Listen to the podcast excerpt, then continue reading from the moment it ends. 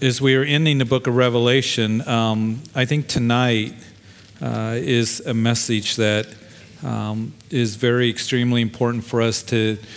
There's something here for us to take home, and it's very important for us to understand the, not only the implications here, but what it means for us uh, today as uh, we live in this world. So, chapter 18, book of Revelation. If you need a Bible, there's some on the front platform. John has, well, he did have some, but just raise your hand. We'll make sure you get a Bible because we're going to go through the whole chapter and uh, we want you to follow along with us. We study the books of the Bible chapter by chapter, verse by verse here at Calvary Chapel. And uh, so we're getting uh, close to uh, ending the book of Revelation. I hope you've been blessed. There is a special blessing. Remember, that we saw in chapter 1 for those who read these words, those who hear these words, and those who keep these words. And um, I just want to say that there's a lot of people that have never studied the book of Revelation, and we're privileged to be able to do that here on Wednesday nights. Um, there's a, uh, even a lot of Christians, even pastors, that say that the book of Revelation is, is not an important study, or um, I know pastors that say they will not take their congregation through the book of Revelation, and that's unfortunate. Um, this book is meant to be studied. And it's very important for us to understand that everything that is taking place now um, is leading t- to something and, and somewhere. And it's all leading to the return of the Lord. And we should be more excited than ever. We are the generation, obviously, that is closer to the return of the Lord than any other generation in the church. And I really believe that we are in the last days and that the return of the Lord, uh, He can come for His church at any moment. We are seeing events happen around us uh, at a rapid pace. And remember that Jesus said that these signs are like birth pangs. Even Paul wrote about that. That, you, you know, labor pains. And of course, when a, a woman goes into labor, the contractions, the labor pains become more frequent and more intense. And that's what we're seeing today. Um, the things that have taken place in the last 20 years, um, all pointing to the soon return of Jesus Christ, that we're in the last days. Absolutely incredible how you can read the newspaper and then read your Bible. And it's going to happen at a faster pace. What my prayer is for us here at Calvary Chapel is that we would be ones that we live in the expectancy of the soon return of Jesus Christ. And that's the way the Lord desires for us to live. I, I, believe He wanted every generation to really be looking for the return of the Lord. And John writes that when we see Him, we will be like Him. And he who has this hope, that is, of seeing Him, purifies himself, and it does something to us. Even as Paul would write that we are to keep our eyes on the things above, not on the things of this earth.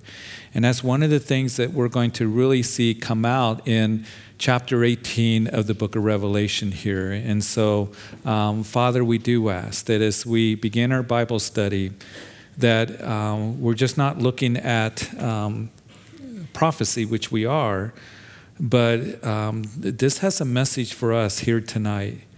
So I pray that you would touch our hearts and that we would understand that this world is not our hope and this world is going to come to an end and it's going to come to uh, a disastrous end.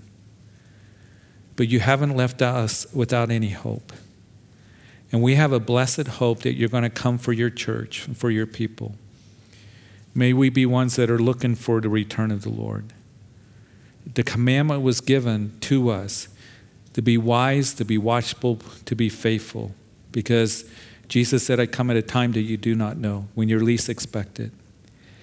And Lord, we can get so weighed down with cares of life, with uh, family, with uh, business, with jobs. That's, that's all part of this side of eternity. But Lord, we're reminded once again to keep you the priority. And Lord, we know that um, in these last days, as we saw last week, there's going to be a lot of deception even as we're going to see on Sunday that Paul's warning Timothy that in the latter times that there's going to be those giving themselves over to doctrines of demons, deceiving spirits. So the way for us to be wise is to be in the Word of God here. And I pray that we would never take for granted the privilege that we have go through your word, to go through this book that has a blessing that is attached to it. And I pray that if there's any of us that are here tonight, that we can become lethargic, we can become, um, Lord, just kind of um, uh, apathetic um, towards the return of the Lord, that our hearts would be stirred.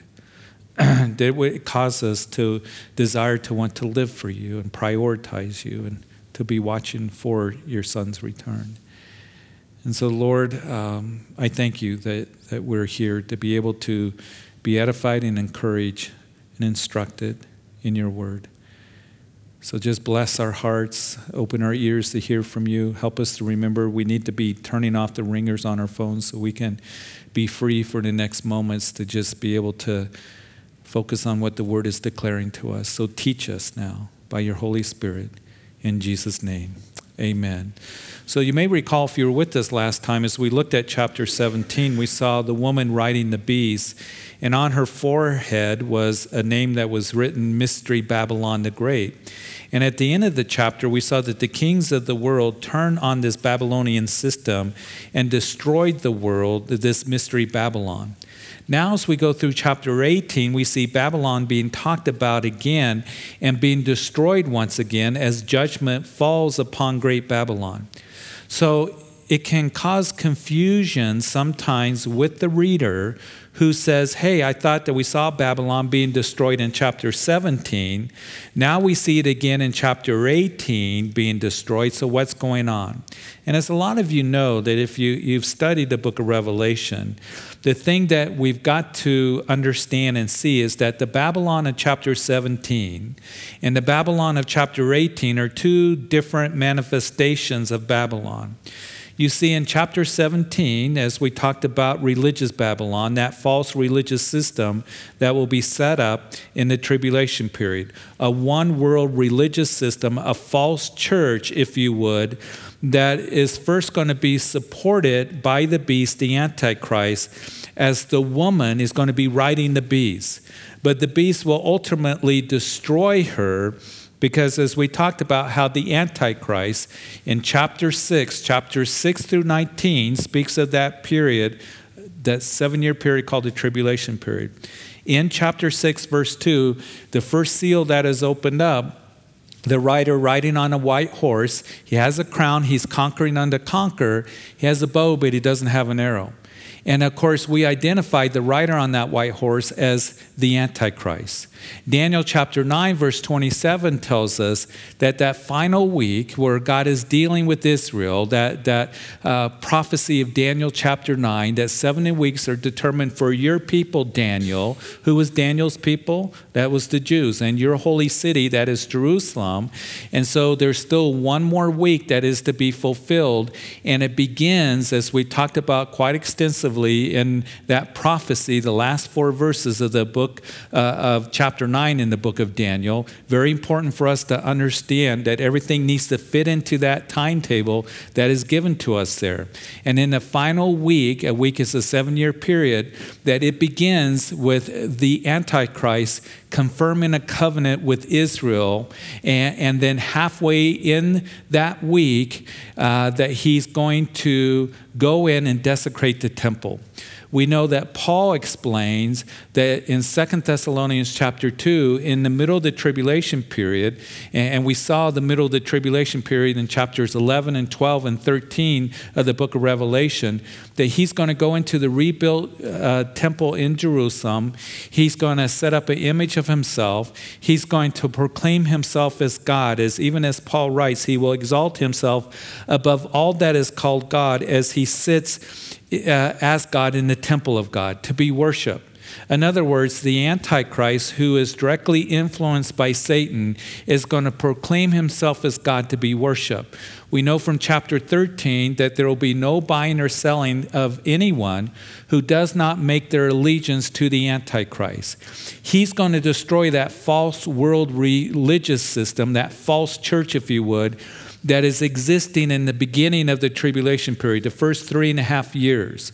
And we know that that false church is going to serve the purposes of the Antichrist.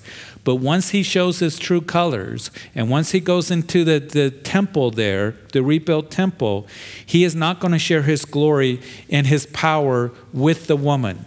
And so the goal of the Antichrist is to destroy the true Christians in the tribulation period. And we also know, as he is going to go after Israel, because it's going to be the Jews that are going to reject him. They're going to reject him as the Messiah. They're going to reject that, that image that he sets up. And a remnant of them are going to flee to the wilderness, probably the rock city of Petra, as we look at Isaiah mentions that. And there they're going to hide away for three and a half years.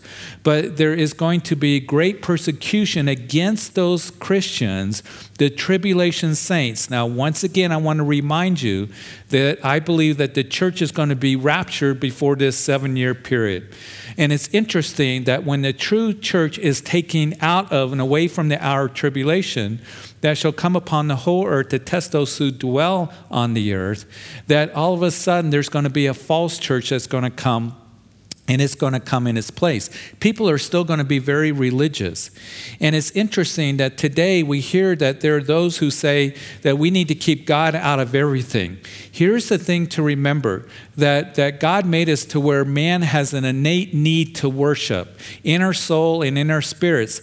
Man was made to worship, and we were made to worship Him. We were created, Revelation chapter 4 tells us, for His good pleasures.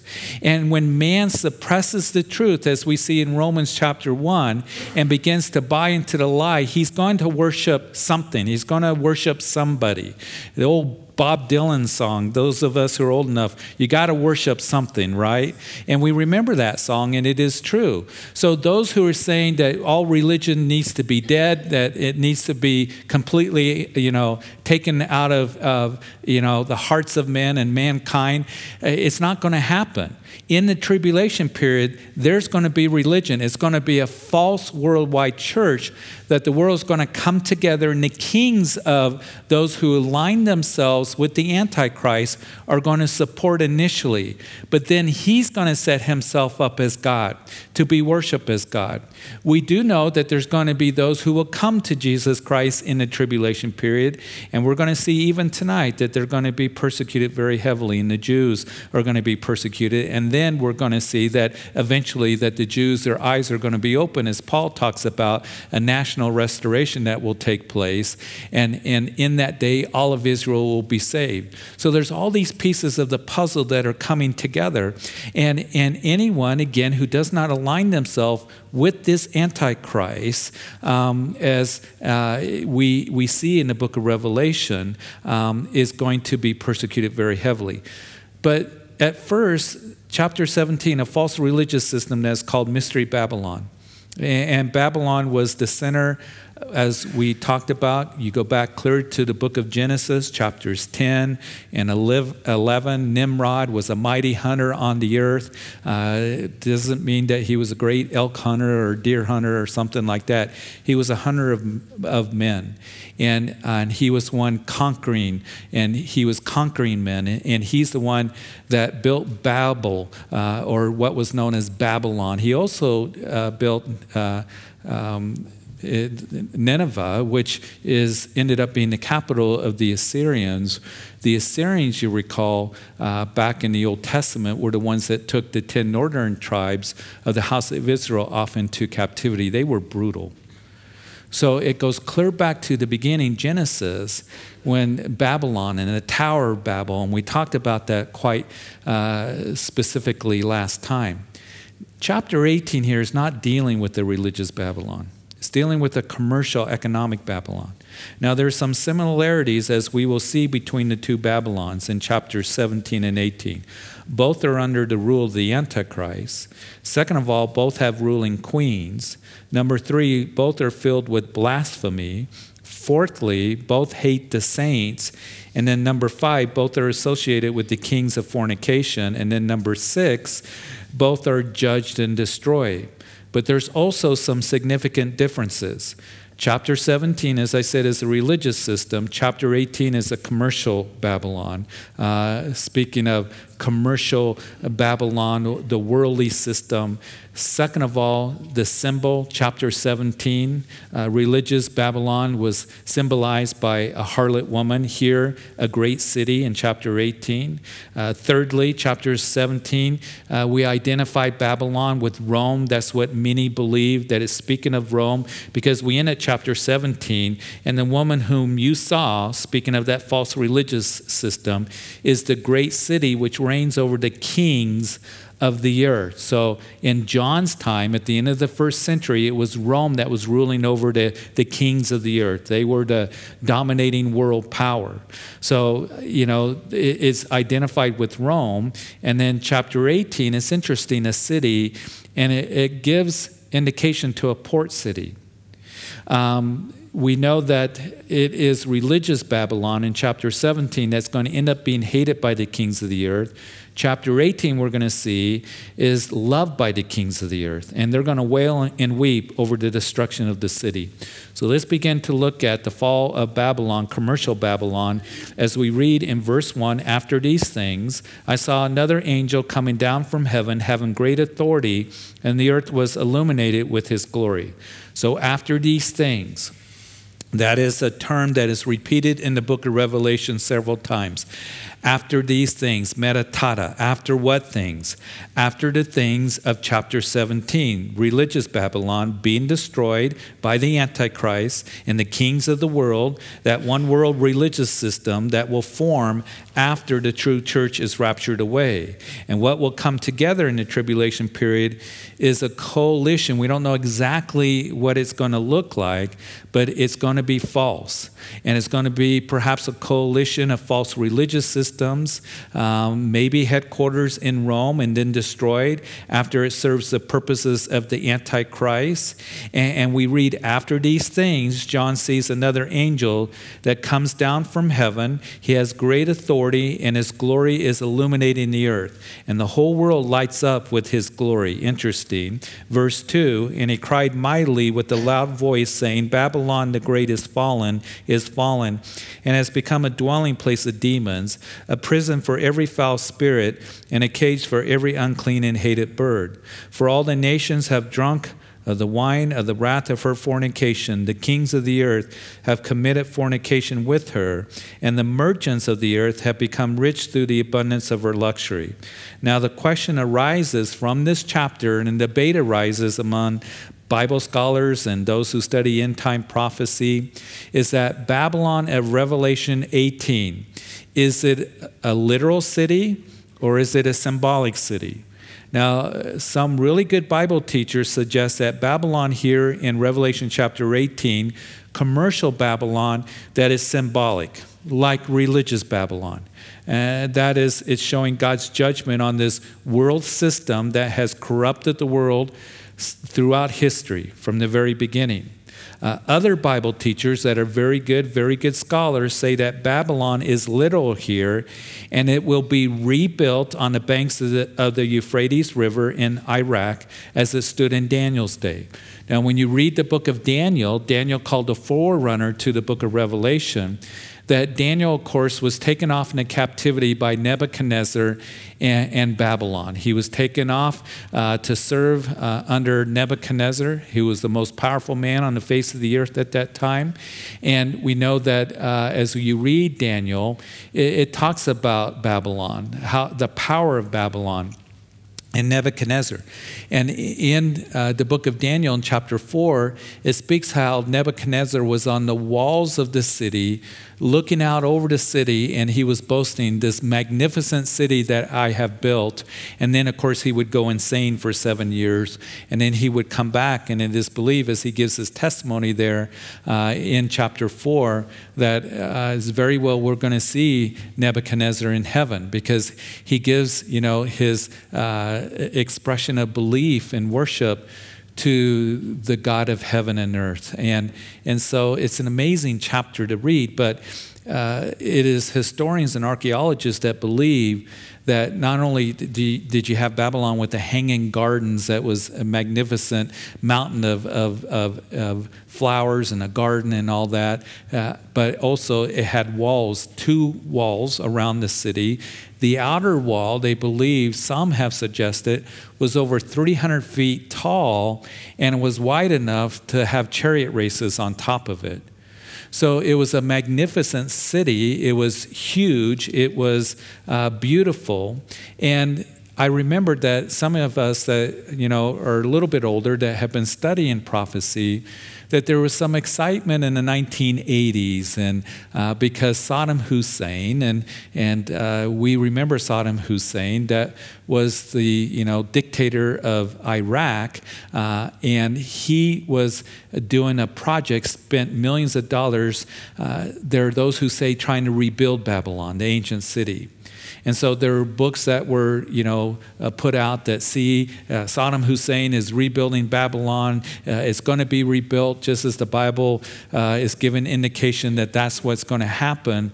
But here's the thing. Of course, Saddam Hussein would uh, we would go through the first Gulf War in the early 90s with uh, first President Bush, and then of course he would be taken out uh, when the second uh, President Bush went into Iraq, and so it really was never rebuilt. It really just became you know, archaeological site. And uh, Babylon, uh, as we look at it today, is just that out there in the desert.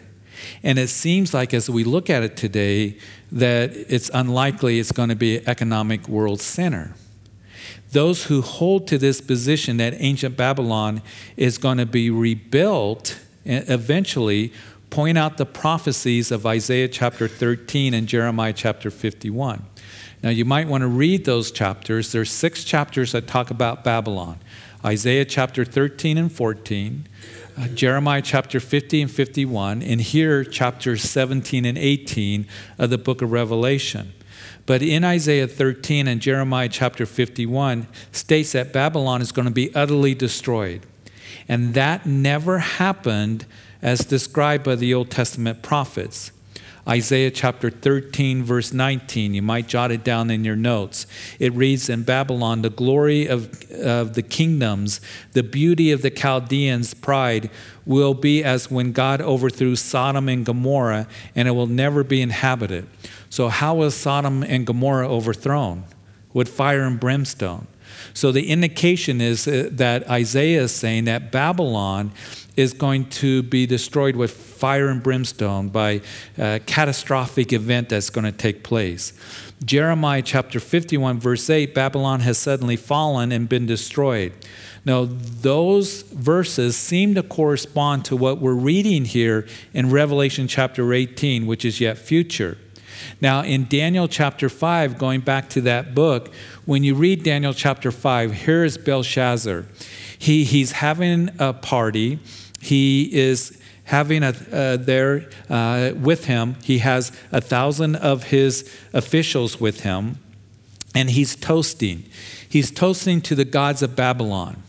And what he did is he pulled out those vessels that, that his grandfather Nebuchadnezzar had taken out of the temple in Jerusalem, brought them back to Babylon under the captivity, put them in the Babylonian temple. He brought them out, the, the cups, uh, the vessels that were sanctified unto the Lord, and he gave them to his lords, and they were using it to toast to the gods of Babylon. And all of a sudden, as that's going on, a couple things took place. Number one, we know that there was a handwriting on the wall. There was a big finger that was seen, and all of a sudden, you know, fear came into Belshazzar. He, he begins to cry out, you know, what does this mean? His magicians, his, uh, you know, uh, soothsayers, uh, all those guys came out. He said, What does this mean?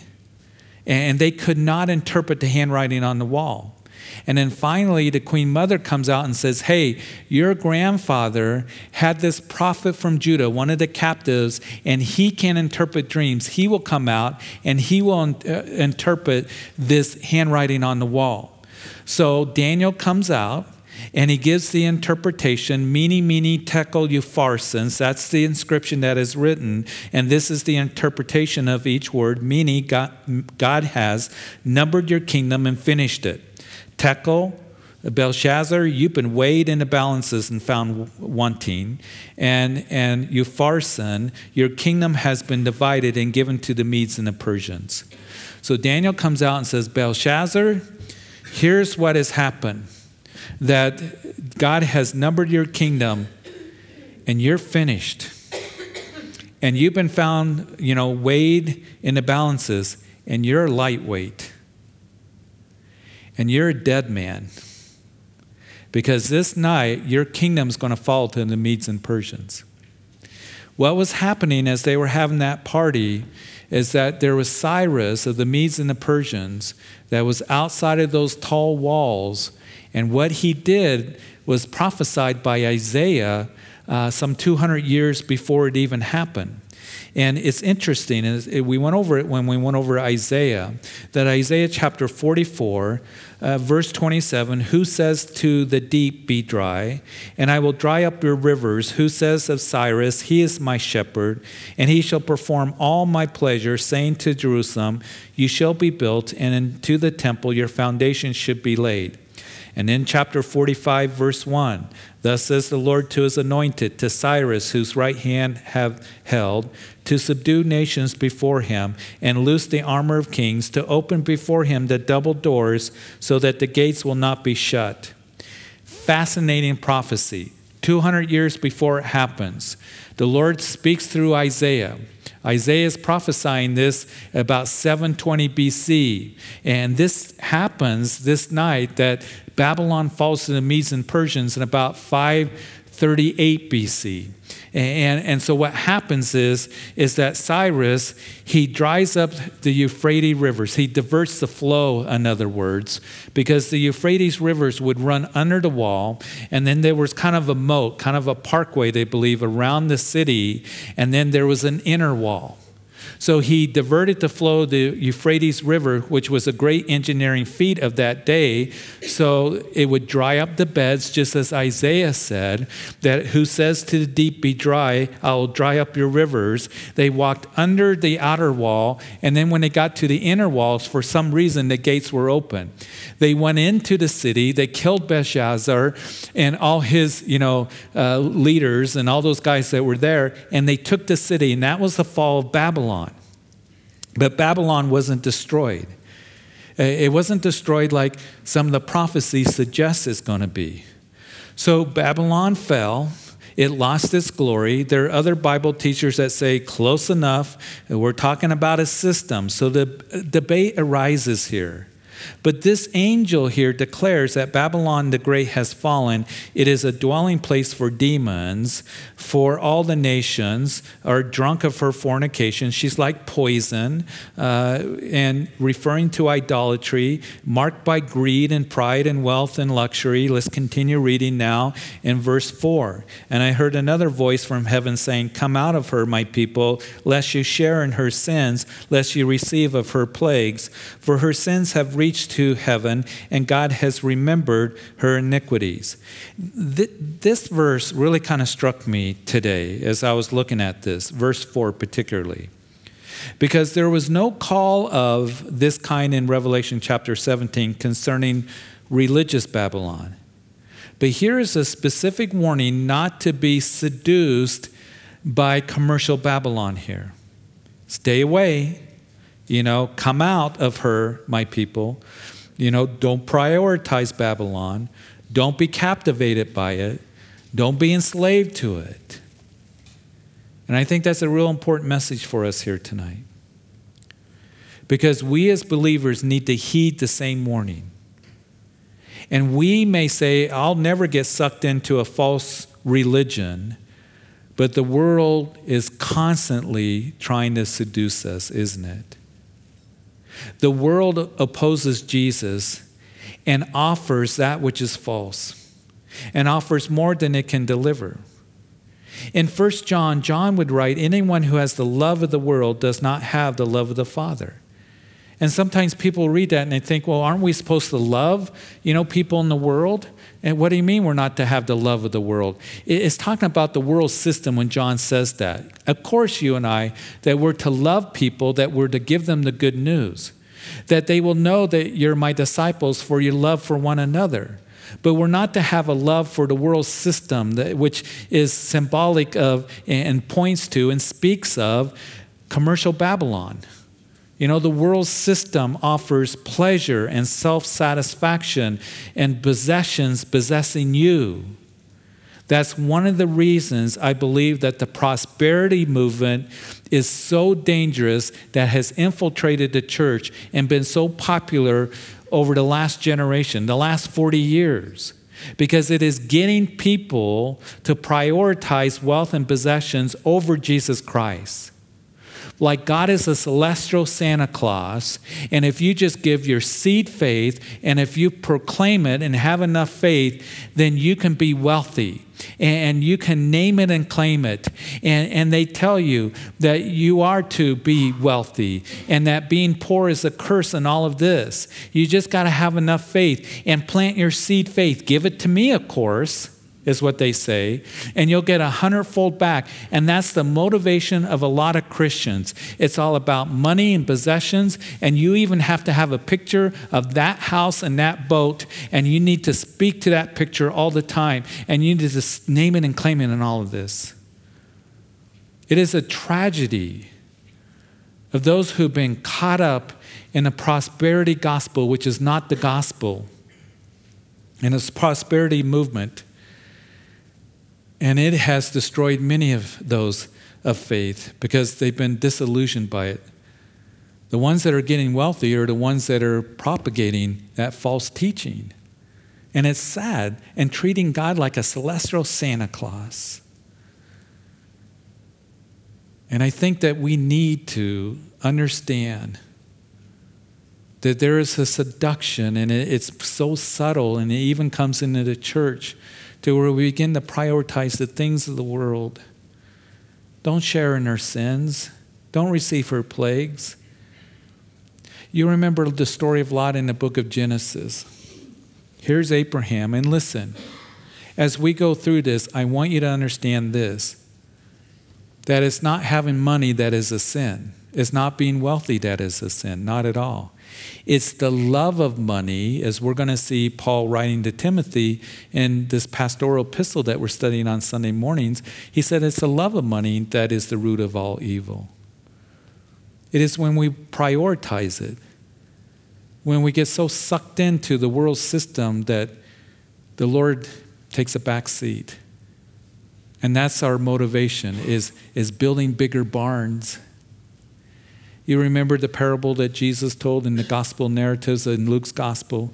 That he said there was a man that he had abundance of crops, and, and he said, What I'm going to do is tear down my barns, and I'm going to build bigger barns and fill them up, and I'm going to take my rest and eat, drink, and be merry. And, and then the Lord said, You fool, this night your soul's going to be required of you. And as Jesus told the parable, uh, the tragedy of that man wasn't that he built bigger barns. Jesus told us the tragedy was he wasn't rich towards God. You see, Abraham, he was wealthy, he was a friend of God. David, he was wealthy, he had a heart after God. Solomon was the wealthiest man that ever existed, he had the wisdom of God. Joseph of Arimathea was a wealthy man, the scripture tells us, John tells us. And he took the body of Jesus down from the cross and buried Jesus in his tomb. These were men that were devoted to the Lord. So I want us to understand something that it's not a sin to be wealthy or have money, but we are to prioritize Him in our lives. And then, of course, the Bible says, be good stewards of what He's given to us. So keep that in mind as we talk about these things. So here's Abraham in the book of Genesis. He has a bunch of herds of animal. Here's his nephew Lot has a bunch of animals, and they're you know herdsmen are butting heads. So Abraham says, "Listen, we're brethren. Let's separate. We got plenty of room. So Lot, you pick where you want to go, and I'll go the opposite direction." And Lot, it says, look down the plains of of Jordan. He said it looked like a, a, a, a garden. He looked towards Sodom So you see Lot, he's outside the city.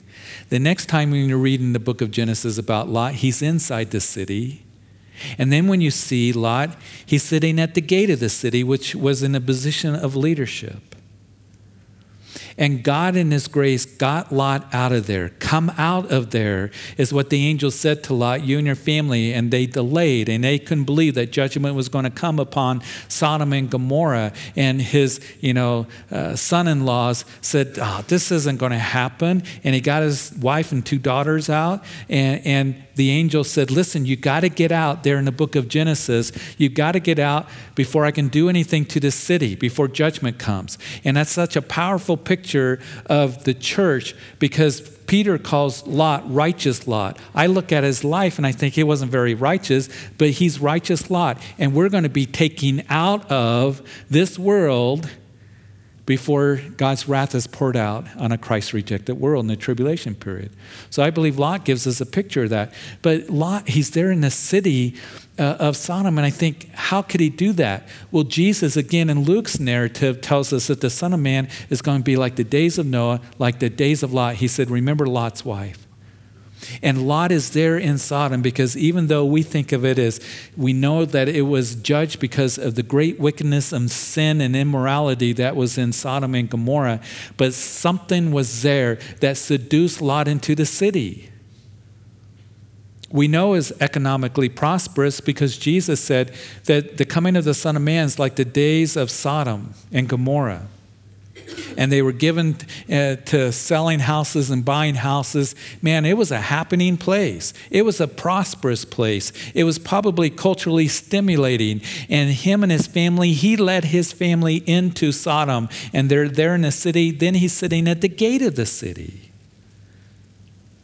There's a warning here. Come out of her. Don't get sucked in by it. This theme to leave Babylon and the worldliness and wickedness that is represented is repeated all throughout the scriptures. And I think that's a warning given to us because the world and the worldliness and the world's pleasures can suck us in so easily till it becomes a priority over our relationship and fellowship with the Lord. Come out of her. And in verse 6, render to her just as she rendered to you, and repay her double according to her works. In the cup which she has mixed, mix double for her. In the measure that she glorified herself and lived luxuriously. In the same measure, give her torment and sorrow, for she says in her heart, I sit as queen, and am no widow, and will not see sorrow. The word in Greek for rendered there, uh, you know, means to pay a debt or to give back that which is due. God will give to commercial Babylon what is due to her, and that is judgment. She has seduced the world into idolatry. She has glorified herself. She sees herself as a permanent queen forever and worshiped luxury, pleasure. Now she's going to be judged. She will be repaid double according to her works. It's interesting in Exodus chapter 22 that double restoration was required in the Old Testament in, in the case of a theft if somebody stole something. You know what the world will do? It will rip you off. It will rip you off, Christian. And there's a lot of Christians that are being ripped off because they're being told to pursue worldliness and immorality and live for worldly pleasures. And they're getting ripped off of that true joy and peace that the Lord desires to give them, an abundant life that He has for them. Don't let the world rip you off, Christian. We are in the world. I know we all got jobs, we got businesses. We should work hard. That's not what I'm saying. But don't let the world become a priority and to steal away from you what the Lord wants to do and giving you that abundant life and blessing. Because this world is going to come to a disastrous end, as we're going to continue to see here. Babylon's going to come to an end.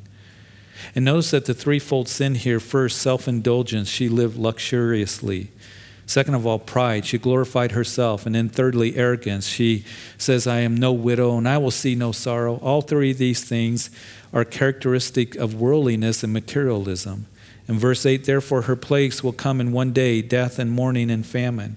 And she will be utterly burned with fire, for strong is the Lord God who judges her. So God's judgment is certain. The world system faces total destruction. They say that Rome wasn't built in a day, it wasn't destroyed in a day. Babylon in this worldly system has been built over history, and it will be destroyed in a day, as verse 8 tells us.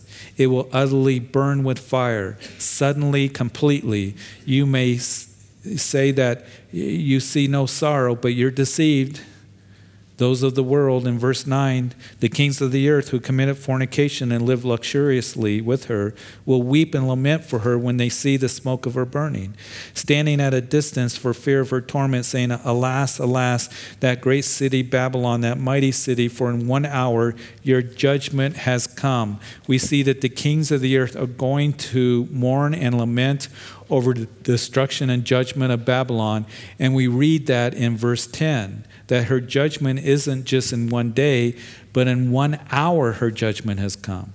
Now, John seeing this must be absolutely blown away to see a large economic center city destroyed in one hour. And with the kings of the earth standing from a distance afar off for fear of her torment, they see the smoke of her burning, the judgment coming in one hour, some think that this is an indication that nuclear weapons are used in this judgment uh, of this commercial center. Or it could be that God destroys her with fire and brimstone, like Sodom and Gomorrah, as Isaiah said in chapter 13. But let's continue here in verse 11. And the merchants of the earth will weep and mourn over her, for no one buys her merchandise anymore. Merchandise of gold and silver and precious stones and pearls, fine linen and purple, silk and scarlet, every kind of citron wood, and every kind of object of ivory, every kind of object of most precious wood, bronze, iron, and marble. So the merchants are howling, wailing to see the destruction of commercial Babylon. No more. Fine jewelry fine clothing, home furnishings and kitchenware. Citron wood was used for fine furniture, ivory and bronze and brass and iron and marble. And then cosmetic, as we continue, verse 13 cinnamon and incense, fragrant oil and frankincense wine, and, and oil, fine flour and wheat, cattle and sheep, horses and chariots, and bodies and uh, souls of men. Isn't that interesting? The list is pointing to fine foods and gourmets and wines and exquisite delicacies. Uh, you know, no more luxury. And, and here, and bodies and souls of men, what is that? There are many that believe that perhaps that's speaking of pornography and prostitution. And we know that that is big in our nation sex crimes, prostitution, the sex industry, pornography, huge. It is poison and it's destroying our nation. And it's destroying so many people's lives. And here they are weeping over all these things. And none of these things deals with life's necessities. They're all luxury items. I, I think what it's saying to us is materialism gone mad. It's pleasure seeking, it's sensuality, it's senseless accumulation. And, and, and uh, you, as you look at this, um, it, it's not daily necessities in, in, terms of daily living. These are all luxury items. And all the people of the world say, man, we weep because we want it more, and Babylon had it. And it was wealthy in the world's eyes, but now it's gone in one hour. And the fruit that your soul longed for has gone from you, verse 14. And all the things which are rich and splendid have gone from you, and you shall find them no more at all. And the merchants of these things who became rich by her will stand at a distance for fear of her torment, weeping, and wailing. Notice the phraseology the fruit of your soul longed for is gone from you. It is foolish for any of us to prioritize materialism and possessions and to, to, to just live for those things because one day it is all going to burn. We should be thankful for what the Lord has given to us. We are to be thankful. But we need to keep a proper perspective that it's all going to go away. And we are to be rich towards heaven and store up our treasures in heaven, as Jesus said. And verse 16, and saying, Alas, alas, that great city that has clothed in fine linen, purple and scarlet, and adorned with gold and precious stones and pearls. For in one hour such a great riches came to nothing. Every shipmaster, all who traveled by ship, sailors, and as many as trade on the sea stood at a distance and cried out when they saw the smoke of her burning, saying, What is this, like this great city? In verse 19, and they threw dust on their heads and cried out, weeping and wailing, and saying, Alas, alas, the great city in which all who has ships on the sea became rich by her wealth, for in one hour is she is made desolate. Now, this is where those who believe that ancient Babylon will be rebuilt in Iraq, there's a problem here with it. The text seems to point to a port city, not a city that's inland like in Iraq, this crying and wailing of the shipmasters. So some speculate that this is a city perhaps like New York or Hong Kong, something like that. Let's continue reading. Rejoice over her, O heaven, and you, holy apostles and prophets, for God has avenged you on her. We saw the response of the world, weeping and wailing. And in verse 20, we see the response of heaven. There's rejoicing over this judgment that has been deceived and uh, the world and ruined so many people, seduced many into idolatry, and then a mighty angel, verse 21, took up a stone like a great millstone and threw it into the sea, saying, Thus, um, with violence, the great city Babylon shall be thrown down and shall not be found any more. And the sound of harpists, musicians, and flutists, and trumpeters shall not be heard in you any more, nor craftsmen or any craft shall be found in you any more. And the sound of a millstone shall not be heard in you anymore. So the sound of a millstone shall not be heard, no more grinding away, trying to get possessions and luxuries and status. The judgment is complete, it's serious, it's severe. And the light of a lamp shall not shine in you anymore, and the voice of, of bridegroom and bride shall not be heard in you anymore. For your merchants were the great men of the earth for by your sorcery all the nations were deceived. Verse 24 And in her was found the blood of the prophets and the saints and all who were slain on the earth. A couple things to note here. Notice your merchants were the great men of the earth. It doesn't mean that these were great guys, but they were powerful, they were influential, had status, you know, position according to the world and this one world government that is set up. And the guys are making a killing Greed has overtaken them, their souls. They just exist to make money, to have power. Secondly, for by your sorcery all the nations were deceived. That's interesting. It's the same word used in chapter 9 of sorcery that the people, those who dwell on the earth, refused to after we saw, you know, those trumpet judgments and, and, and, and how bad they were. The people refused to repent of their sorcery. It's the Greek word pharmakeia, where we get our word pharmacy, of drug use. So many believe that drugs, here it's speaking, uh, is, you know, figures in huge in Babylon. And of course, we know that drugs are a huge problem. It's a huge problem in this world. Some say, suggest that that Babylon is just symbolic of America because of the big drug use, economically prosperous, Wall Street and Hollywood and all of that. Don't know. And clue number three is in her was found the blood of the saints and the prophets. The persecution of Christians fall on Babylon's head. People say, well, you know, it can't be America because we don't persecute Christians. You want to see some of the emails I've gotten?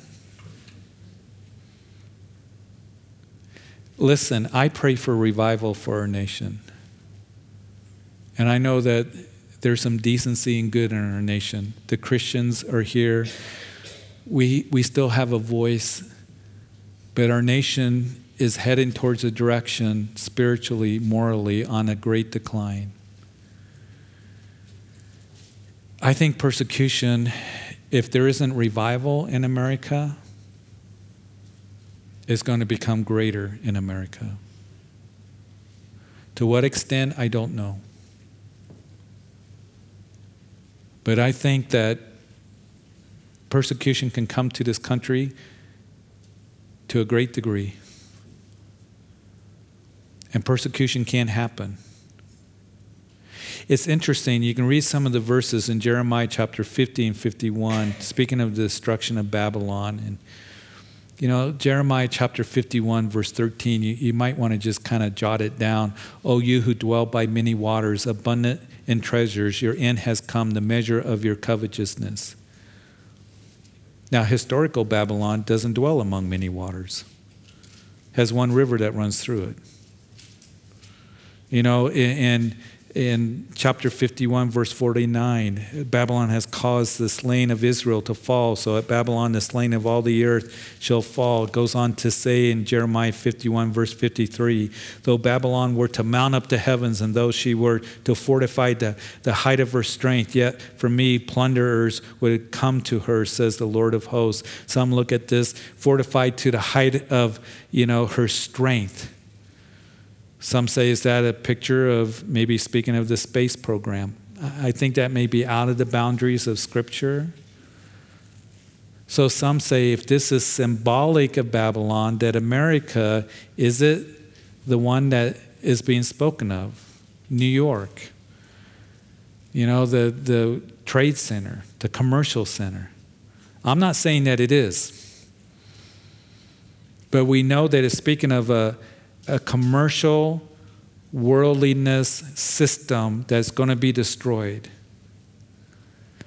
Now, is Babylon going to be rebuilt? Like some say it has to on the rivers of Euphrates in Iraq.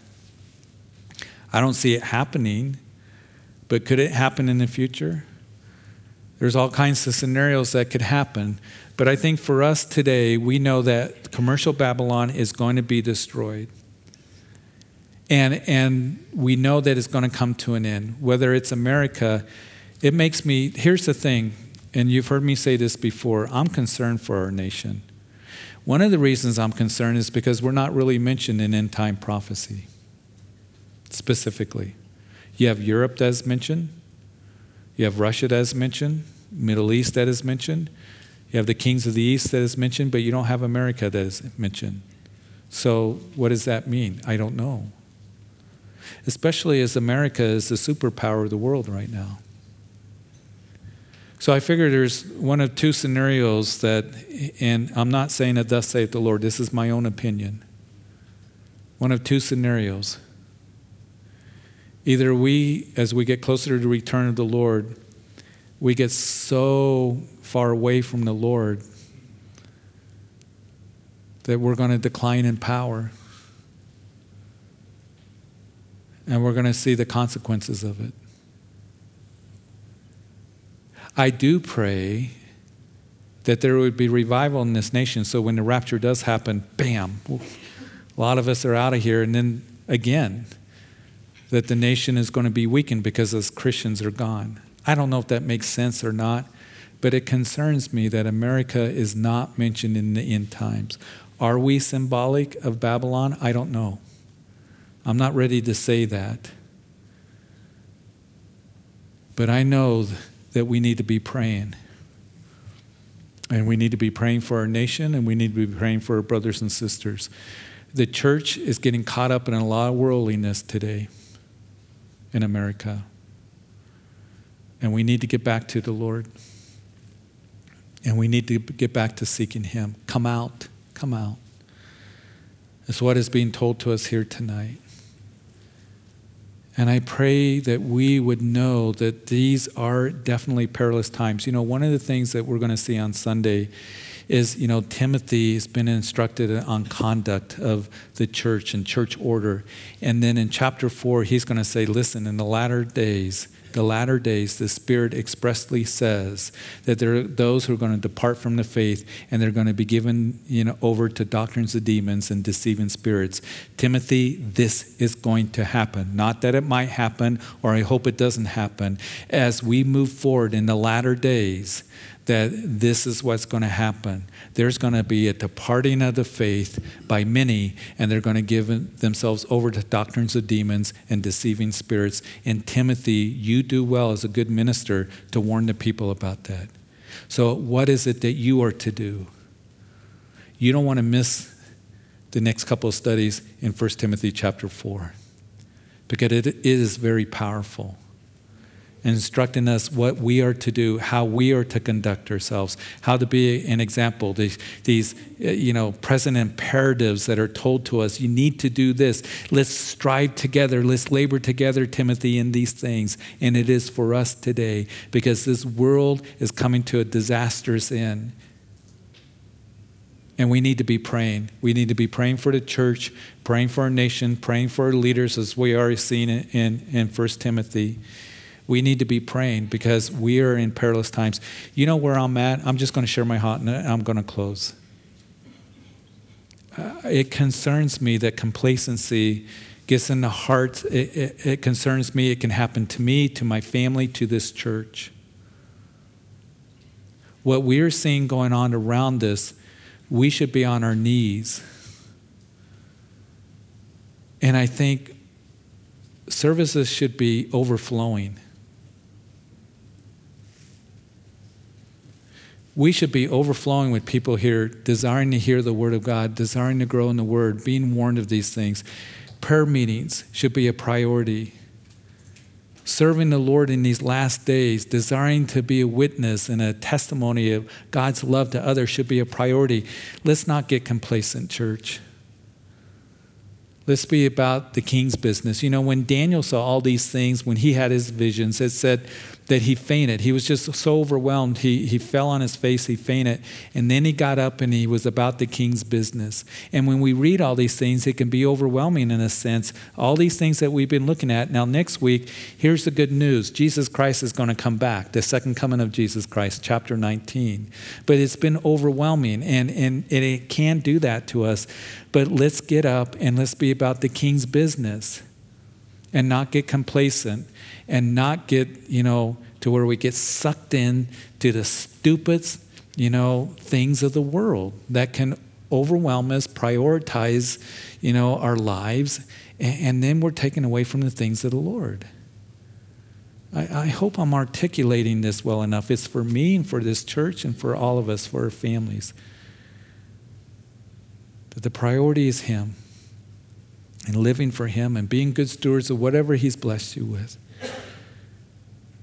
Because we know, we've seen what's going to happen to the world.